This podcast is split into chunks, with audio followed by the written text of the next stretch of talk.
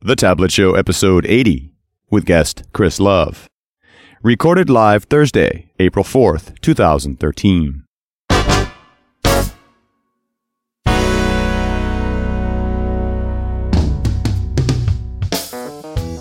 From thetabletshow.com.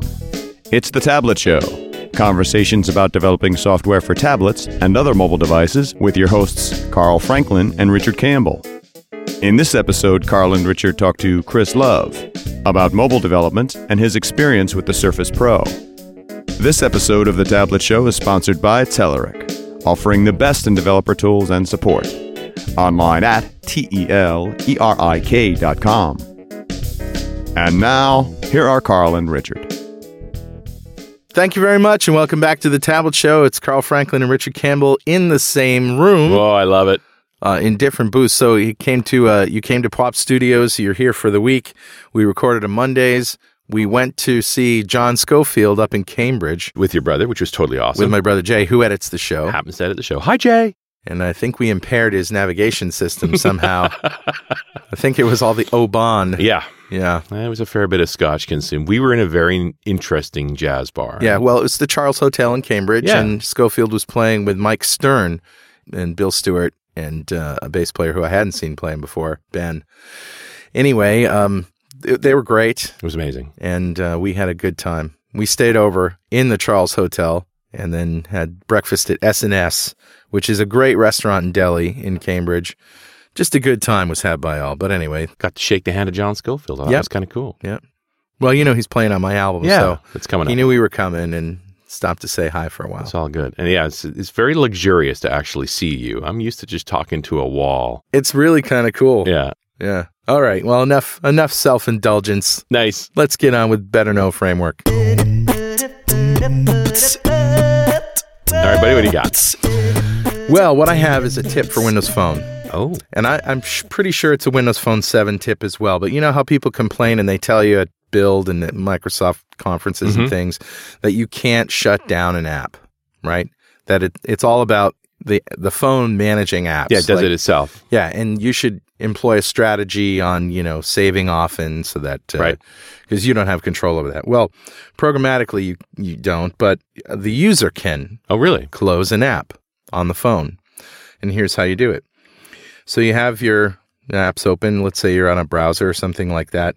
Hold down the back button for two seconds. Right. And that Eh, gives you sort of the view of all of the apps that are right. running. Those are all the apps that are running. Okay. But now just press uh, the the app that was running to pull that back into view. Mhm. And as you hit the back button, you're closing these apps. They're actually closing. They're actually closing. Oh, I didn't know that. Yep. And once you get back to the main screen, Yeah.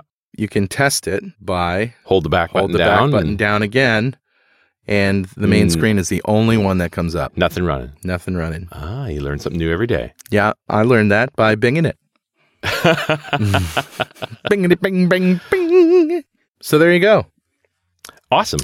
Uh, that's my tip of the day. Better know framework. Richard, who's talking to us? I grabbed a comment off of show 72, and that's the one we did with Rocky Lhotka talking about deploying WinRT apps in the enterprise. Uh, and we've read a couple comments off of this one. This is a new one from Dan Primus who says, Hey guys, great show as always. It's always a treat to hear what Rocky is thinking about. I wanted to throw my two cents into the discussion on enterprise deployment. I'm guessing that the only reason there is not private stores that business could pay for and deploy their app to is just to build the raw number of apps in the store. How many times have we heard about Apple's 500K apps? I think it's 800K now. What does that mean? The number of apps that are in the store. Oh, number of apps. I Yeah. thought you meant the size of them. Yeah. Kind of weird. I think the Windows Store now is at 100,000. Right. And, uh, and Apple's at 800,000. And didn't you read Windows Phone is gaining market share? Yeah, we've seen some good market share stuff, but this is about the Win 8 app. Yeah, yeah, thing, yeah, that- that- okay. this whole particular conversation. Uh, I see that decision and communication pattern being consistent with other choices. For example, the delayed launch of Surface Pro, which I think was just a way to get the fans to buy and talk about the RT device. No, I totally no. disagree. They didn't have it together.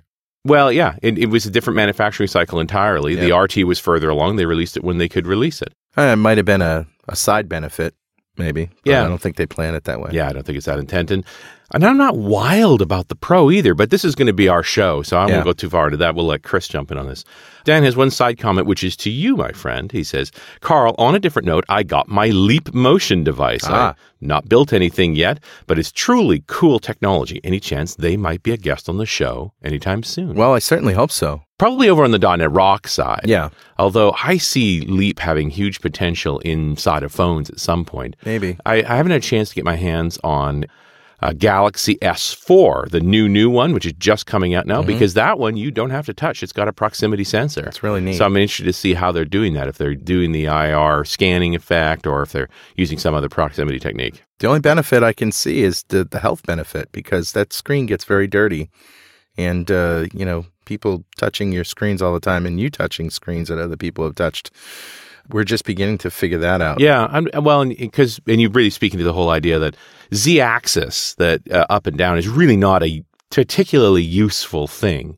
Yeah. You know, and that's the only thing you're really going to get if they have this is, is Right. do we now have a third dimension that we can manipulate a UI with? Right. Otherwise, you know, it's just about the health benefits, Yeah. which, you know, if you keep your hands clean. yeah, nothing that hand sanitizer can't Right. fix, right? Right. Okay. Interesting. Uh, hey, Dan, thanks so much for your comment. Uh, I, I think also that Microsoft did rush things out. I don't think they're protecting the App Store that closely. We, I am anticipating Windows Blue, and I think we talked about this on Rocky's show, hmm. that the next version of Windows will probably have a much better enterprise app deploy story. We hope. Well, just the way that Microsoft sort of held back on explaining things and so mm-hmm. forth is clearly they've made a bunch of fixes that hmm. they're not willing to talk about, which means it must be part of a release. Hmm. And when that really, and so once that release comes, it'll all be done. So I, yeah, I'm holding my breath for Blue to some degree. Yep. Uh, and so again, thanks for your comment. A coveted tablet show mug is on its way to you. And if you'd like a tablet show mug, just write a comment on the website at thetabletshow.com. You know, it's really a shame we don't live closer together because this is really fun. You like this, don't you? I actually feel like a real broadcaster now, not a guy sitting behind a microphone. just talking into space. Yeah. It's true. All right. Well, with that, let's welcome back to the Tablet Show, Chris Love. Chris has nearly 20 years, yes, that's right, of web development experience. He's built a wide variety of websites and applications in those years. In the past couple years, he's begun to immerse himself in the mobile web application space, which is giving him some amazing experiences using cloud technologies, HTML5, and all the major mobile platforms. Currently, he's focused on solving the problems many enterprises are having, adopting a winning mobility strategy. He's authored two books, working a new mobile web app book, and is a five time ASP.NET MVP. Chris regularly speaks at user groups, code camps, and other developer events. Welcome back, Chris. Hey guys, it's great to uh, talk to you again. Uh, this may be a little bit of an old bio. Is that uh, the mobile web app book out yet?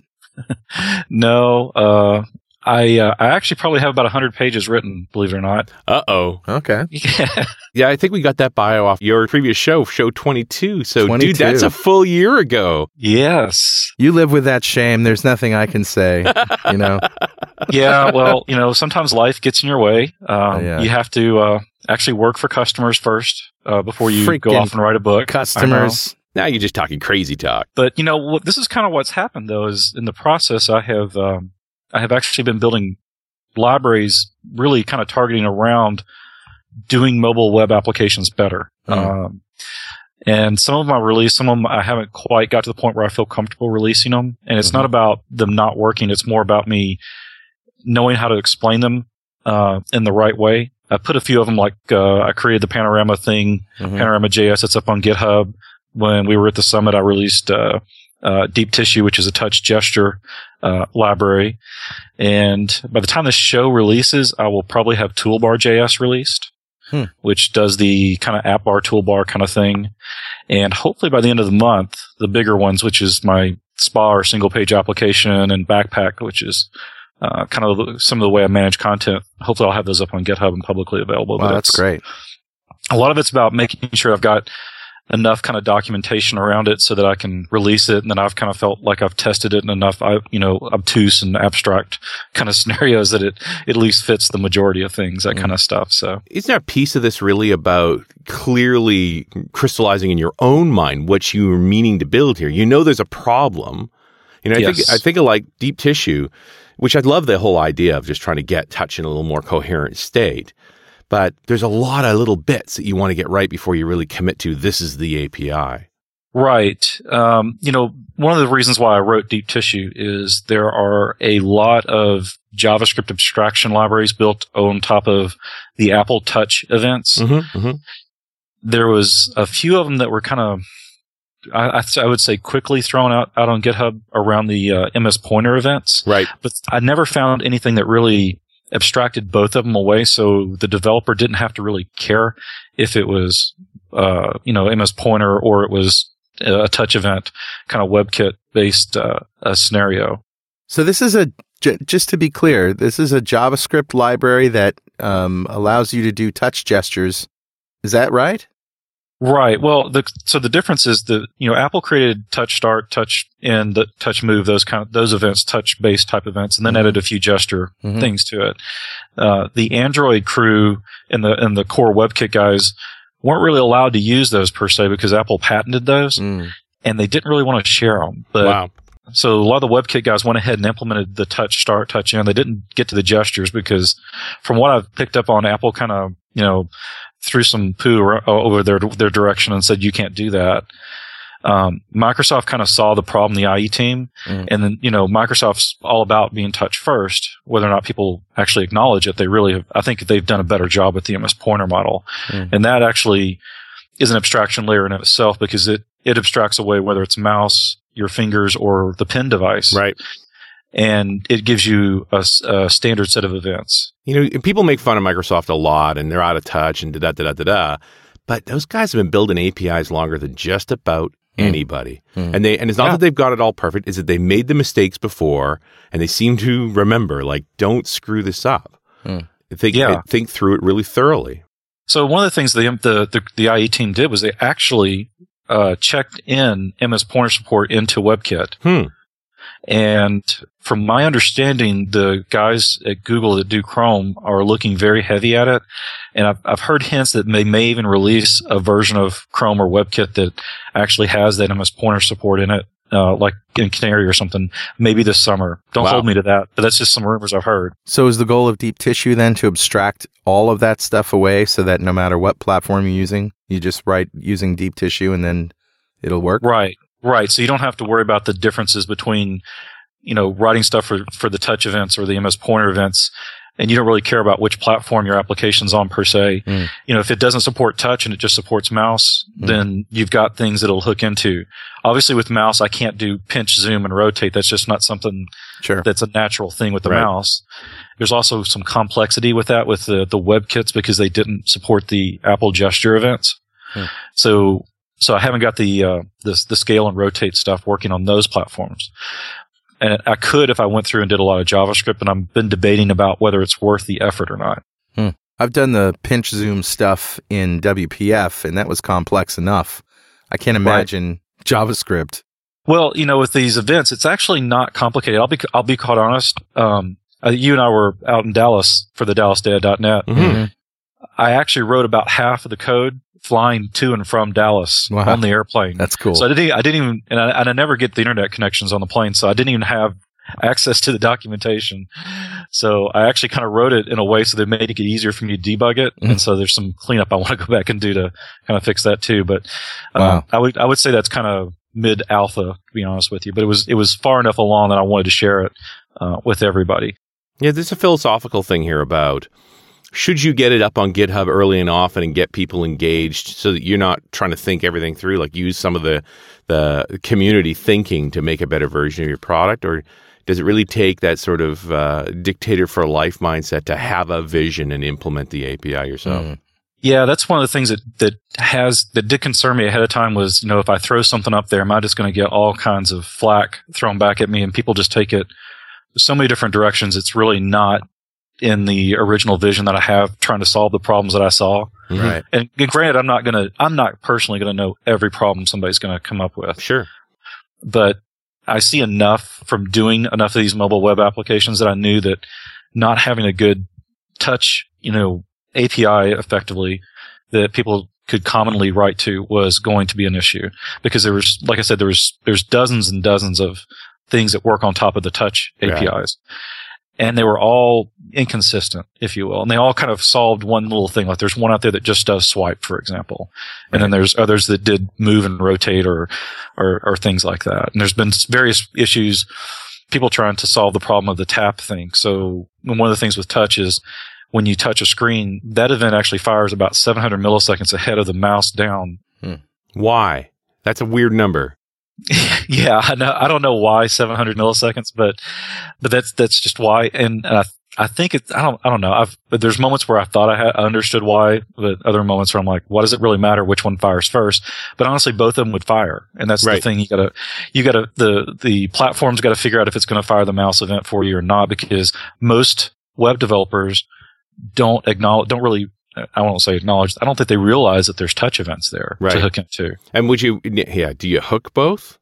Because then that means you're going to run a, a behavior twice. Right. Well, generally you want you want to um, you want to hook either or. Mm-hmm. So you do a you do a detection to determine if touch is supported. If it's not, then you fall back to mouse. Right.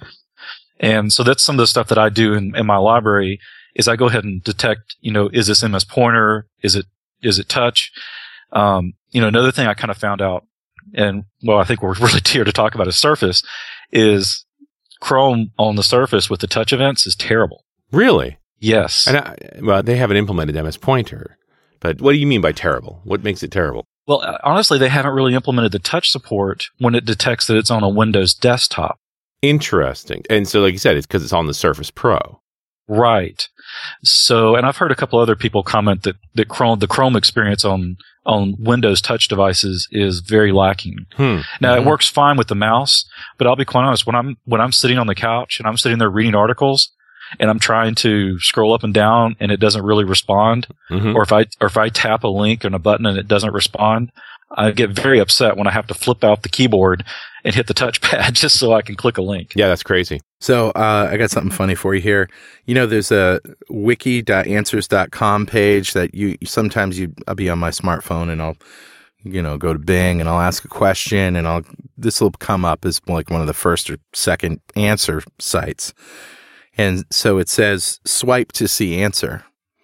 Right. of course it doesn't work on my phone for some reason like because they haven't implemented it correctly. I Right. don't know why. Well, if they implemented touch, most likely it's the touch start. Right. So here's the best one is answers. Question, how do you swipe on a smartphone to see the answer on the mobile wiki answers site? Now this is a question on wikianswers.com and at the bottom it says swipe to see answer. Nice. And of course, that doesn't work. Yeah. That's Yep. just so freaking funny. Yeah, that's a little recursive. Maybe you should put that on WTF mobile. Yeah. Yeah, I'm doing that. I'm going to do that. It's awesome. So, Chris, have you gotten a Pro? Yes, it was my Valentine's Day present to myself. Ooh, how nice. Are you in love with it or what? Yeah, I uh, for me it is probably the best device I could have gotten to make my primary machine. Mm-hmm. Wow. So, and for those who really don't know what a Pro is, I mean, could have you got an RT? Can you sit them side by side? Tell us the differences. You know, I did not get an RT, Okay. and it was really for budgetary reasons. And I'm I'm contemplating getting one for the family. Mm-hmm. So, how about I just tell you a little about how I got to the point of I knew I was going to get a Surface Pro. For sure. Yeah. Okay. So last February at the summit, I was, I really started looking hard for a new laptop and I have a, uh, a 17 inch, uh, Dell that was, know, it's, it was 24 months old at that point, Right. basically. And it was already starting to fall apart. I'd already had to replace the motherboard once. And, Uh, and it was one of the big. This is the Delosaurus, the great big workstation Yeah, a- style. yeah, it's a, it's a, it's a eight and a half pound, 17 inch, uh, microwave oven. Oh, it's a Yeah. Delosaurus. That's pretty much what I have. Yeah. Too. Yeah, it's and it runs really loud, of course, Mhm. uh, which is really nice. I I don't hear noise anymore. I- Yeah. I, I, had it running one day right after I got the Surface, and I was like, "What is that noise?" And I realized it was it was my laptop running on the other side of the room. right.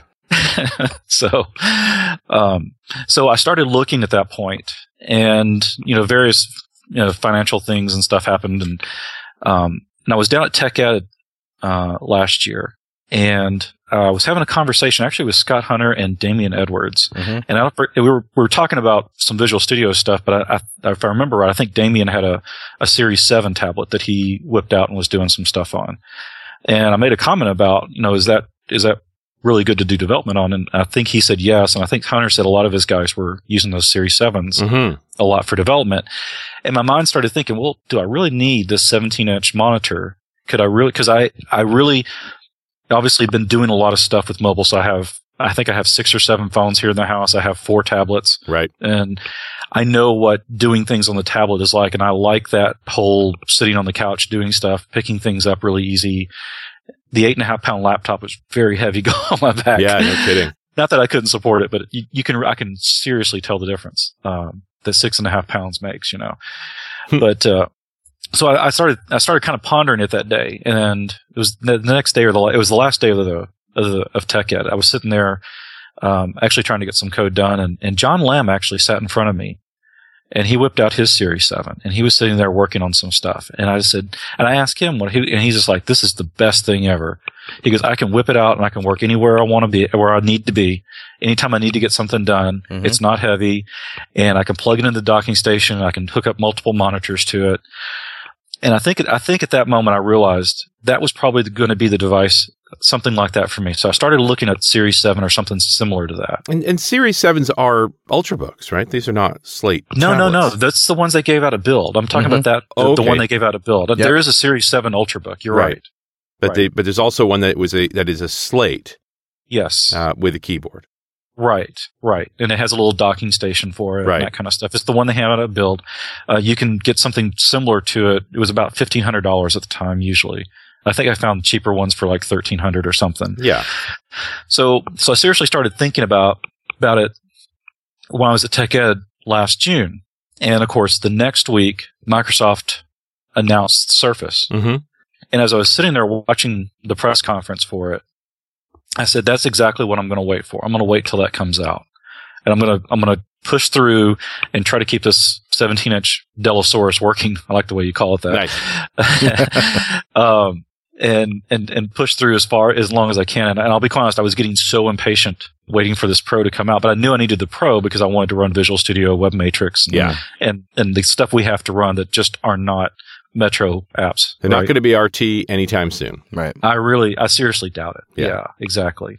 So, but you know, really, I'm really excited about it. And, you know, I don't live that far from Manhattan, for example. So I had the freedom and luxury to hop on the train and go to the Times store, Times Square store opening when they released the RT that day. That was Mhm. a lot of fun. Okay. And, uh, and stuff. And, and I've, and I've got to visit several of the Microsoft stores as I've got to go around the country and, and talk to those folks and, you know, just kind of see what people are saying about it and, and play with it. And I'd always sit there and play for an hour or so on the, on the tablet just to see if it was something that, that I really wanted. And, uh, and my biggest disappointment of the whole thing was when they finally decided to release the Pro. I was there in Dallas with you Right. and there's not a Microsoft store within two hours of where we Yeah. were. Yeah. Yep. And I know. And, and, you know, I got up that morning and I couldn't even order it off the website. They were already sold out. Yeah, they were gone. Yeah. so that was probably the biggest disappointment. So this is actually very interesting, and I think this speaks to a little bit to the to the Microsoft Store experience and their and what they're trying to do. But uh, you know, I called the store and they said we don't know we're going to get when we're going to get them in. We think Tuesday, kind of thing. And of course, they they didn't get them in on Tuesday, but they had that ask me anything, and uh, I think uh, Panos Panay or whoever it was said that they were going to have the Microsoft stores restocked by the weekend. I'm thinking, great, I'm flying to Seattle over the weekend. I'm like, I may not get one again. You're going to miss it So- again. So, you know, I called the guy and he's like, well, all we can tell you is midweek. And I'm like, well, it's Tuesday afternoon. Tomorrow's midweek. He goes, yes. Nice. so, uh, so I actually wasn't working on a project for a customer that week. I was actually writing articles, um, cause I didn't, I was kind of between projects. I just never want to start something when, like going into something like a summit or something like that. It's, uh, so I was kind of doing some other things. And so I decided to just drive down there that day and, and, uh, and got there and the guy's like, we're getting them today, but we don't know when. He goes, how long can you kind of wait? And I said, well, if I've got a plug to plug in and sit there and, and do work, I can sit here all day long.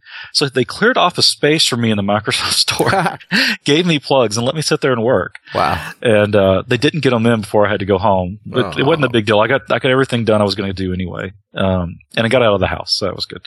And they called me two hours after I got home and said they they were unloading them off the truck and had one for me the next morning. So I drove down the next morning and they they again whipped out whipped the desk apart to let me plug in and I sat there for about two hours downloading and installing software on it. And, uh, you know, I think it took me 10 minutes to get Visual Studio set up. Then the Pro hardware is quite different from the RT hardware. It's not just the ARM processor. I'm kind of Right. astonished that the Pro is an i5.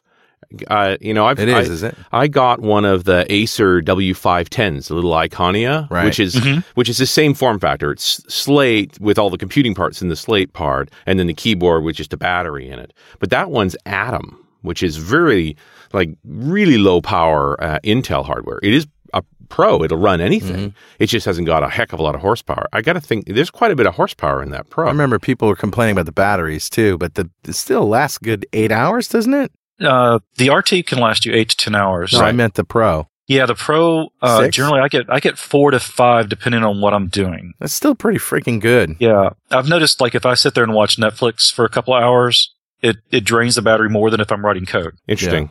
Yeah. Yeah. and then that little Iconia with the Atom processor, you get about six hours out of the battery. It's in the Slate, but the keyboard is all battery. So when you put the two together, it's like 18 hours. I've never run it down. I've, Huh. I've used it all day and it just never run it out. Wow. Yeah, so I've actually made several East Coast, West Coast trips now, and uh, generally I have no problem making it across the country. Of course, I do change planes, and I do power up at least, you know, get at least a half hour charge in there.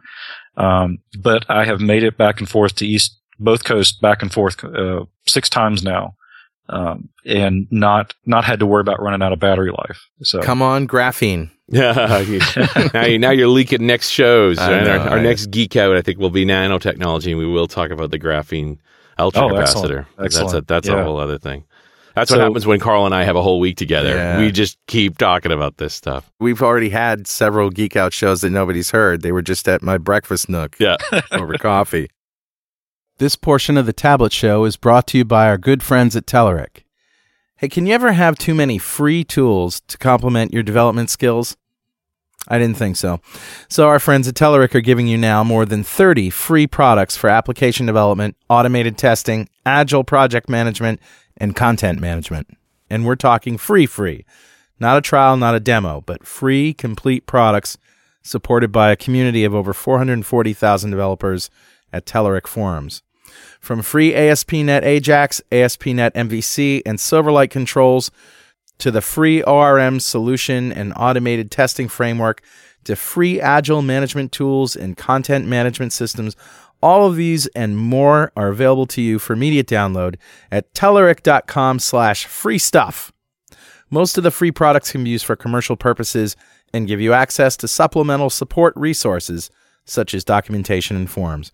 Go to Telerik.com slash free stuff now and take full advantage of the available free of charge products. And don't forget to thank them for supporting the Tablet Show. You know, the other piece about the Pro that I don't think it's talked about enough, and I and I do think it's a big deal, is 1920 by 1080 in a 10 and a half inch screen. hmm Because the RT is the 1366 by 768, which I I just think it's too low resolution. The Pro has 19 is 1080p. Yeah, it's 1080p Hmm. in a 10 inch form factor. Hmm. Like our pixel densities Right. are getting so high. You know, we, we don't need to have a break. You know, you you had that 17 inch Delosaurus, which was probably 1080p as well. That's higher than that, I'm sure. Um, you know, I actually may get better resolution on my Surface Pro than I do the Delosaurus. I haven't funny. really checked. Wow. Uh, I, I don't know. And, and one of the things, I may not even run that at the highest resolution. Uh, I generally don't like little tiny fonts. Right. Are you going blind? Is that what it is? Well, no, not really. Uh, the only the only one I've really had a big issue with is when I remote into uh, a virtual machine or something like that. Right. I get it. It doesn't. It renders as if it's a full desktop monitor, right? So you get these little tiny. I can't even read the stuff in File Manager, Hmm. for example. And you're talking about on the Pro. Right, right. Now, if I plug it into a, if I put it into an external monitor, I have no problem reading Right. stuff. But actually, on the screen, the resolution is is really high, Yeah. and so I get these little tiny fonts, and I'm not good with that. Maybe when I was twenty something, Yeah. but not. you got to dial it up. At the 10 inch screen at that resolution, that's very small. And you know, that's one of the things the IE team did. If you actually look at the the the, the magnification, the default magnification on on web pages is 150 percent. Yeah. And it's coming from these retina level resolutions. And I hate to use Apple's term there, but that's really well, that's really it. Yeah. Yeah. I mean, you got Apple with the, I mean, this was coming. You know, Microsoft talked about this a few years back. Mhm. Was was essentially this super high resolution monitors yeah, that everybody was going to have, and it was going to be common. And so they started gearing up and and ramping up for that. You know, Apple's done that with the newer iPads and the newer uh, Macs themselves. Uh, Google's got the new Chromebook that costs like a, a, a mortgage to get now, and uh, that's got high resolution. yeah. So The really high. Yeah. Yeah. I mean, most people think in 1920 is high resolution, but 1920 at 10 inches is blindingly high. But now you're Yeah. starting to see, I mean, th those big uh, Mac displays that are 2560 plus, and they're still small enough that I we I saw a guy running at the 100% mode on a Mac Pro when we were at Code Mash, and he had three code windows side by side. The code was microscopic, but he Right. could fit all of that information in it at, at once. We just did an interesting point in monitor resolution. We're trying to figure out the right way to do this. yeah, Chris, what does your mobile web development stack look like these days? for me, um, well, actually, here's a funny thing. I'm actually purging jQuery out of my stack. Why? Um, it's big, fat, and slow. What'd you Um, call me? No, that's what that's what they've called me all my life. Nice. Uh, but, um, so actually, I've been I've been uh, making the transformation to not use jQuery. If you look at like Deep Tissue and the Panorama library, they don't have any jQuery hooks in them at all. So what do you use just- instead? Um, I'm just writing against the native APIs in the browsers, Hmm. and that is actually been a lot easier than I anticipated. Vanilla JS. Absolutely. so so when I go write, if I write a web application from the ground up that I have complete control over the architecture, I'm gonna I'm going to use the you know the libraries that I've built, basically the SPA library, the the uh, the what I call backpack, and then I'm going to use some of the libraries that I've used, like a, that I created, like the the toolbar and the deep tissue and stuff, as necessary. And then I've got I basically have a a, a way to build um, an application class that actually is structured based on jQuery, believe it or not, because that actually is a really fantastic model to build um, an extensible class from, and and just go from there. And you know, if I get stuck with something, then I I go figure out how to do it. But a lot of the a lot of the layout things you can you can pawn off into CSS land now, and do it very well. The animations are are really good. Mhm. The if, from a mobile perspective, where you run into problems, honestly, is Android. Uh, there's so many old Androids out there. Yeah. Hmm. Lots of Froyo. Yeah, there's. I mean, the the, the 2.0 um, is still 50 percent or, or or more. Yeah. 212223. And it, Yes. yeah, it's, it's this collage that just people haven't moved off of. And I, I blame the carriers there. The IE6 of mobile phones, right? Yeah. I think it's worse. I really do. and it's not. And it's not just that. It's just that there's so many variants out there too. The default WebKit browser that ships is very weak. Um, the the Chrome for Android really only runs on was it Jelly Bean and up, and you know there's just not enough footprint up there. I think Google's doing a pretty good job trying to get Chrome as the default browser, but they're never going to backport it to Gingerbread, for example. Yeah. No, they're not. They, they want everyone to go forward. And, and they, you know, what we're seeing is the schism between Google's intent for Android and the carrier's intent for Android. Hmm. Right. The carriers don't care. They're just like, oh, it's full profit for us. Yay. and, and when I talk to people that, are, that are geeks, and I, I see a, a big difference here between the, the friends that we run around with that have Androids Yeah. and then the guy next door that has Android or my family members.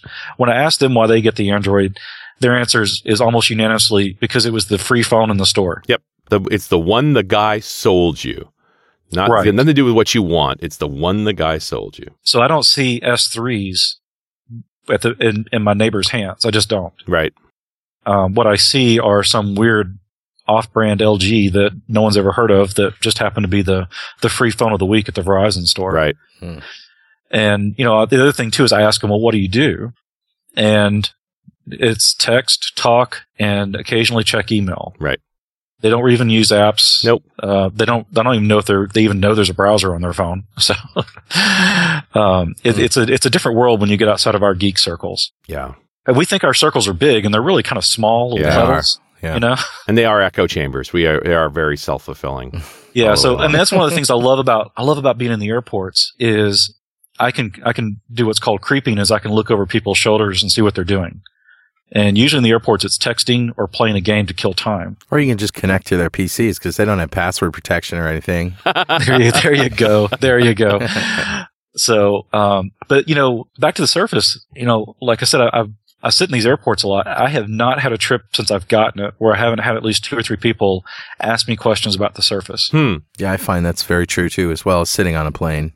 People are very interested in your Surface. Yeah, and they all they all want to. They the comment I've gotten generally from all of them is they all want it. Uh, some of them said that they're saving money to get one for get one this summer. Hmm. Um, I had one girl say she was mad she bought an, an iPad five months ago. um, you know those kind of things. Um, I had what the the guy sun, uh, Saturday in the airport. He wanted to know if I could get up and dance on a table like the commercial. Now. Nice. Ah, hey, do you use the pen in the Pro? Um, I've lost one. Uh, ah. All right.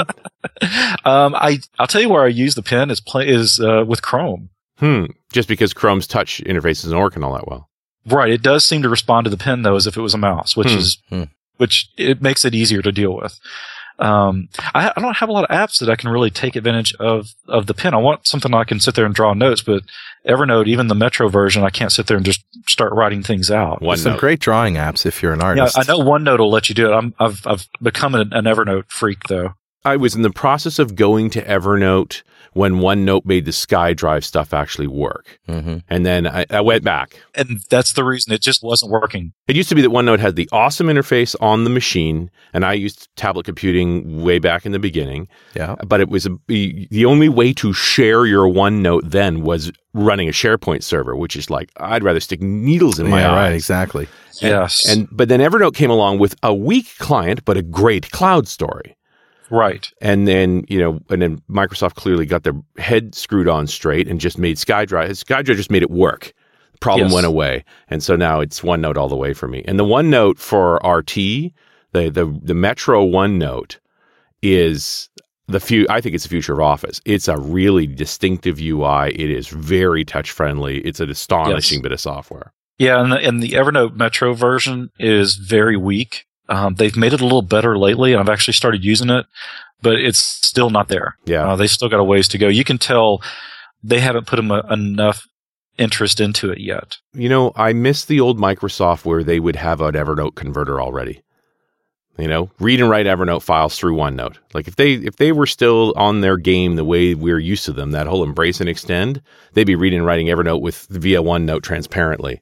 Yeah, they did it with Lotus Notes, and look what happened there. And Word Perfect and all those Yes. sorts of things. Why is it that the seemingly most simple apps, it, OneNote is essentially Notepad on steroids, it seems to have the biggest problems? Like the the things that you would think we have come, uh, you know, to the to the best possible solution right now. Mail, you know, mail client.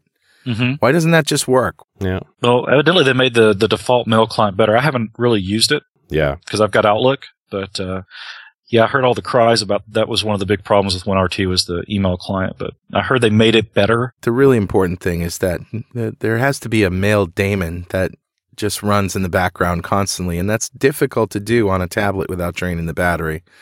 And so the end result is when you, you have to run the app to download the mail, and uh, you know you're sitting there waiting for it. Mhm. And then if you want to send something, you have to sit and wait for that too. So, but really, ultimately, you want it to be in the background. Yeah, there's things that we as application developers have to rethink. There's a, there's so much to it because I mean the world's changing. I mean I am firmly in the stance of we are definitely in the post PC world now, and things like touch and mobile radically change not only the user inter- interface that we have to build, but we also have to think about how we build our applications. So some of the things you're talking about there are are very important. You can't architect your applications so that they drain the battery. And you also have to be aware that somebody may just flip on the phone, check the email. Meanwhile, the phone's also spinning up the connection to the to the network internet piece to actually be able to check and update the mail, Hmm. and that may take a few seconds. Right. Same for GPS. I mean, I, I, I, everybody knows me because I check it on Foursquare all the time. But just because I launched the Foursquare app doesn't mean that the phone actually is uh, immediately aware of where I'm at. It still has to spin up the GPS CPU and figure out which one of the connections it's going to use to get me the the location to give me the list on Foursquare. Sometimes that takes a few seconds, and it's you know, and a lot of people just think that's instantaneous. Oh, it knows I'm at X Y Z latitude and longitude, but it really doesn't. So you have to wait for these things to actually connect, and there's so there's issues there. GPS is a battery pig. Yes, it is. Mhm. You know, you run any like w- we were doing this earlier, right? With Right. the with the Nokia Drive app. Yeah. You fire that app up so that GPS is in use, that the high speed data is in use to Mm. keep stuff moving around so far that it looks awesome. But half an hour of that, and your battery's traumatized, and your Yeah. phone's warm. Right. Yes. It's working. Yeah, I, th- I think when we were out in LA in November, I was driving down from downtown to meet y'all down in Irvine, right. and I had a, almost a full battery charge when I when I started that drive, and it was down to about twenty percent when I walked in the building, and the phone was warm. If you have a Lumia 920 or 900, tap and tap plus send. Turn that off. That's something that you'll never use, and when it's on, oh, it's a pig. It's a battery hog. I do keep mine on because I, want to show that demo off to, with with people trying to sell the, the Windows phone, and of course my wife always has it turned off. So when I'm trying to send her a picture, it's like it fails and it makes me look bad. So. Well, yeah, it's just the kind of thing you should turn it on when you need it, but because it's a huge battery pig. yes, yes, they are. Yeah, the other wrestling match I'm having around uh, tablets in general is, you know, uh, uh, Zuckerberg's famously on on point saying they're not mobile devices. You, Mhm. you use them at home. Right. And as I start looking in the enterprise, we've had this whole discussion around this idea of do I bring the computer to the work now Mm. rather than bring the work to the computer? Or bring the work to the couch where I'd rather sit Yeah. than at, a, at a cubicle. Yeah, the the whole BYOD thing, consumerization of IT, Mm-hmm. is a big big deal. Um, and you know, I've spent a lot of time over the last year and a half, two years, talking to enterprises. Some enterprises are trying to tackle that. Others are trying not to acknowledge it. Uh, but I think the reality is, is if you're not acknowledging it, you're going to have to by force because people are going to start using these things. Sure. And I realized it was, I realized it the first day the iPad came out. I remember we were making jokes when my Apple announced the iPad. Right. You know, it was like, this is a giant phone. Giant phone. You know, but the, the day after you could buy one of those, I was sitting in a meeting with a customer and one of their IT guys was sitting there with his iPad taking notes already. hmm And, and I was sitting there and I was, and, uh, he let me play with it and hold it. And I was like, wow, this is actually, this is actually nice. Yeah, it feels good in the hand. I'm thinking back to uh, last fall, Barclays Bank in the UK, 8,500 iPads Right. for Mhm. all of their mortgage people. Right. Yes. and and again, and then their whole point was the portability of Mhm. rather than carrying a Right. stack of forms or bringing people into an office, that you, the mortgage guy is going to the customer with the iPad and able to do everything. Right. Right. Well, I mean, I used to carry around at least three to eight books in my my suitcase when I traveled because I wanted to have those as references for what I was working on. Sure. Now, now I joke that I carry several thousand books with me, and they weigh a heck of a lot less. Yeah. And but it's it's exactly what it is. I think American Airlines is giving all their pilot, pilots iPads instead of their big flight tracking books or whatever Yeah. they have to keep up with. Yeah, Jeppesen is the guys who do the all of the aviation documentation. That they literally, when you became a pilot, you got a Jeppesen case. Yeah. which is a big, basically suitcase sized thing that you carried all that paperwork around. And it's Jeppesen who's really driven. We're going to make an iPad app so that you have this digital flight deck mm-hmm. available. and that, and that's that's a point right there. Those guys realize they're not a a a publishing company that prints things. They No. realize they're a data supply supplier company. and they save a tremendous amount of because you you would get pages from Jeppesen almost every week and expected to pull out these binders and flip to the right page and take a page out and put a page in. Like it's crazy what they'd have to do. Mm. And now it's just on your iPad. Right. So, you know, one of the things I've done as I've gone in and out of enterprises over the last year and a half, two years is just notice how people use their laptops. And I see people hustling around the, the office, going from meeting room to meeting room, and they'll carry their laptops on their forearms. They'll check their emails or walking down the hall. Yeah. Mm. That hardware juggle. Yeah, Yeah. and they've got they've got this this piece of hardware that just isn't really form fitted for them to just pick it up and go. Right. It, it, in theory, it is, but but now we've got this whole new device called a tablet that doesn't really have as much stuff, but it allows you to do the same thing, and it weighs a heck of a lot less Mm. too. Right. You know, and you think back to where all this started. You know, I remember the first quote, you know, portable computers back in the early '80s. They were what 30, 40 pounds with a handle and stuff The like that. luggables. There were suitcases. yeah. Yeah, exactly. And now we've got stuff that weighs, you know, a pound that's, that's extremely powerful. Or, you know, in the case of like a lot of the phones, a lot of the phones, if you architect the UI correctly, you can accomplish a lot of your day to day business tasks on the phone. And that, that raises issues. I mean, there's the, the traditional IT operations guy thinks he needs to own the hardware that the business applications run on. But the day to day person that's actually working in the company doesn't want to have that experience. You know, they want to just be able to buy what they want to be, want to, want to have because the mobile devices are very intimate to you. They, they're really about who you are and who you want to be and how you actually want to work on things. And so enterprises need to start deciding how they're going to re-architect their, their whole line of business client experience. Well, also how they think about security. I mean, there's a lot of hard problems around this. That is a huge part of it. Um, you know, are you going to make people tunnel in through a VPN? Well, that's going to be really hard to do on the iPad the way it's set up, right? But on Web Surface Pro, that's just a Windows machine. You Yeah. could actually do that, you know? So, I mean, I look at that, I'm like, you know, what, what devices are really kind of geared towards tomorrow's enterprise? And, you know, I'm not so sure that, that where the iPad is right now. One of the reasons why I think Apple eventually will struggle is they want to have so much control over the whole experience. Right. Right. And, you know, they essentially want to censor and audit the applications that run. Yep. So are you as an enterprise going to be willing to let some Apple engineers QA your application after you've QA'd QA'd it and accepted it to make it available for your own employees to use? Right. Well, and you know, I understand uh, the core motivation of that goes back to this idea of if you're going to an Apple App Store, it's Apple's name on it, and so Mhm. you know you've got to give some assurances. But when we're talking about an enterprise app, it's up to the enterprise. It's not a publicly available app, so Right. you know the things have to be disconnected. Right. And that's, that's one of the reasons why I think HTML5 is the way enterprises need to attack this. It's certainly a way to circumvent the problem. Absolutely. Mhm. And, you know, there's, there's some, there's some comfort zone things that have to, I guess that's the way I'm going to phrase it, I guess, is that, that the operations side has to kind of accept that, that the, the cheese is moved for them effectively. Yeah.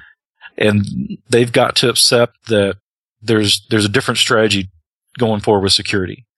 And there's some, I mean, they got the whole mobile device management thing, which is basically where, you know, if you want to, you can go buy your own phone and then the company's basically going to re-image it and put on there what they want and not let you have what you want. So what's the point in doing that? Well, and yeah, and can blanket remotely when you leave. exactly. Um, which is going to cause problems. Um, another one, I think, was it VMware or somebody like that? They've got the whole virtualization. Yeah, the Zen Marketplace. Yeah. So that's kind of a, a trade off there too. I can see the pros and cons to that too. Well, again, it keep the data on the servers that you control, and you just have a view into it. Exactly. That's that's my main thing is yeah, you know, control what data you let the client actually have. If you don't allow tons of data out there, the risk is minimal. It's more about getting access to the stuff. And you know, like you know, when I originally started going through this, we we we kind of overthought the the way to do the security side. And you know, the customer we we're working with at the time just said, "No, we don't really care. If somebody leaves, we'll just change the password." Mm. Right.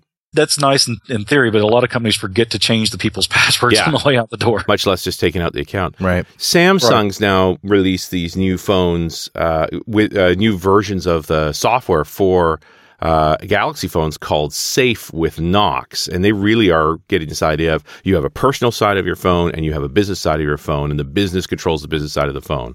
So you know, in that exit of the company, yeah, we'll wipe the business side, but your stuff's left alone. Yeah, that sounds like the virtualization thing that that I was talking about. Hmm. I hadn't heard about that yet, though, so I can't keep up with all of it. It's a lot. Yeah, it's a lot moving. Yeah, it really once. is. You know, it's it's kind of interesting. You know, the mainstream press focuses on the consumer side of it. Yep. But yet, there's still just as much news going on on how enterprises are going to deal with it, and it's a it's a huge market. I mean, I've seen 120 billions billion dollar valuation in the next couple of years is what it's going to be, and that kind Hmm. of stuff. You know, you know how good those those predictors of the, the way business works are, are actually valid, but but in general, it is going to be a big deal. So it's up to I guess people like me, uh, to be blunt, to kind of give a good guidance, a good strategy for enterprises to follow um, when it comes to how are we going to tackle this mobility thing. Yeah. And Absolutely. you know, and know at least know enough about what the different you know strategies and what the trade offs are, and you know, is it is it flexible enough for me in my business? Are there regulations involved? You know, if I'm doing a military contract, the odds are, yeah, they're not going to let me use my own personal device, you know? Mm. So yeah, it depends on it, it uh, there's a lot of depends, which is the standard developer answer, but, uh, uh, you know, it depends on your situation, you know? Chris, I think we're going to have to leave it at that, but thanks for spending the hour with us. Oh, it was great. This is fun. Always fun to talk to you. And uh, I love my Surface Pro, so. And keep doing what you do. All right, thank you. We'll see you next time on The Tablet Show.